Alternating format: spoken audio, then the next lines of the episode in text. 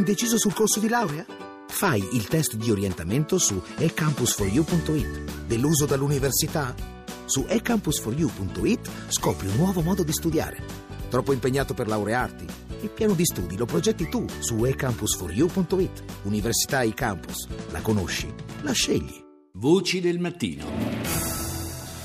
E adesso do il buongiorno al nostro primo ospite di oggi, che è Arturo Varvelli, responsabile dell'Osservatorio sul terrorismo dell'ISPI, l'Istituto per gli Studi di Politica Internazionale. Varvelli, buongiorno. Buongiorno. Parliamo di Libia, eh, una situazione, quella libica, che eh, continua a essere un rebus, possiamo dire. Se dobbiamo stare alle dichiarazioni rilasciate ieri dal, dall'inviato speciale dell'ONU, Bernardino Leon, gli ultimi contatti con le varie delegazioni libiche avrebbero fatto segnare qualche passo in avanti, ma eh, forse un po' poco per autorizzare l'ottimismo. Beh, direi di sì, è poco perché soprattutto questi piccoli passi avanti sono cominciati diciamo ormai un anno fa, quindi si sta procedendo a piccoli passi da un anno senza che si arrivi in realtà a una chiusura reale delle trattative che sono in corso. Il lavoro di Bernardino Leon è certamente ammirevole, però è veramente altamente difficile.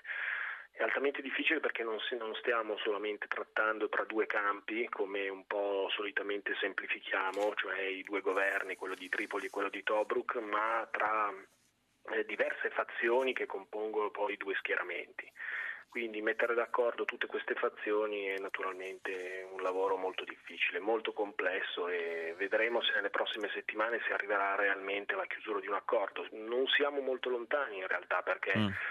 eh, solamente mancherebbe diciamo, l'accordo del, del, del governo di, del Parlamento di Tripoli, dei rappresentanti del Parlamento di Tripoli. Quindi in realtà qualche chance c'è, ma diciamo, io sono uno storico pessimista sulla Libia, nel sì. senso che anche una volta che si chiudesse l'accordo eh, rimarrebbe il grosso problema di implementarlo poi naturalmente in una situazione totalmente anarchica come quella libica, soprattutto dal punto di vista della sicurezza. Sì, certo, eh, un conto è arrivare a, un, a mettere nero su bianco un'intesa, poi bisogna vedere se si riesce davvero a applicarla e soprattutto a eh, farne il punto di partenza diciamo, di, un, di un processo eh, di, di eh, unità, che riporti all'unità nazionale vera e propria. Questo è un cammino evidentemente molto accidentato, anche perché, non ce lo dimentichiamo, eh, c'è la presenza in Libia, eh, presenza tangibile eh, dell'ISIS, tra l'altro nei giorni scorsi è stato segnalato l'arrivo eh, anche di alcune decine, si dice circa 200 combattenti legati a Boko Haram, insomma questa eh, internazionale del terrore che all'interno della quale eh, le varie componenti si vengono in aiuto eh, da una parte all'altra del, eh, dello, dello scacchiere, possiamo dire. Sì, l'ISIS è naturalmente un grosso problema in Libia, eh, non lo è molto dal punto di vista numerico, certamente. Uh, lo è per il fatto che sta cercando di catalizzare l'opposizione, naturalmente, sta mm. ca- eh, catalizzando le opposizioni, cioè tutte le, le forze che non si ritengono eh, adeguatamente rappresentate nella nuova Libia, eh, è facile che vengano dire, preda del, del, della propaganda di ISIS. Ed è quello che è successo in realtà a Sirte, dove dal punto di vista ideologico non abbiamo alcuna affinità eh, diciamo della, della, tribù Gheddafa con, con, con eh, le, la, le, l'ideologia radicale islamica eh, di ISIS.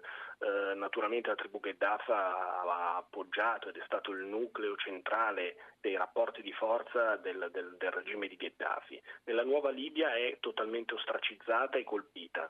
Eh, sicché i giovani della tribù aderiscono all'ISIS semplicemente per uno spirito di vendetta, eh, di rivincita. Eh, è qualcosa di simile a quello che abbiamo visto con i baatisti eh, in Iraq, sì. quindi, quindi, naturalmente c'è, c'è, grande opportunismo nell'aderire all'ISIS a Sirte, poi naturalmente al-Baghdadi invia degli emissari e crea dei, dei contatti e dei link. Uh, però abbiamo visto che mh, la stessa anarchia libica crea degli anticorpi contro l'ISIS ed è quello che è successo ad esempio a Derna dove gruppi jihadisti locali che tengono a una propria autonomia percepiscono come qualcosa di esterno, come qualcosa di esogeno, come, come qualcosa di diverso la presenza di ISIS e, e, hanno ad esempio combattuto e cacciato le formazioni che si dichiarano filo ISIS eh, di terra dalla città e hanno riconquistato, riconquistato la città. Non è, non è, che sia un bene perché sono tu, entrambi sono canaglie, entrambe sì, le no, formazioni certo. sono delle canaglie, eh, però ci fa capire che anche l'ISIS in Libia soffre del, del, diciamo, della frammentarietà tipica del paese. Sì, quindi insomma una situazione che mh, davvero più complessa di così no? non potrebbe essere, quindi con tutte le incognite che ne conseguono. Io ringrazio Arturo Varvelli dell'ISPI per essere stato con noi stamani.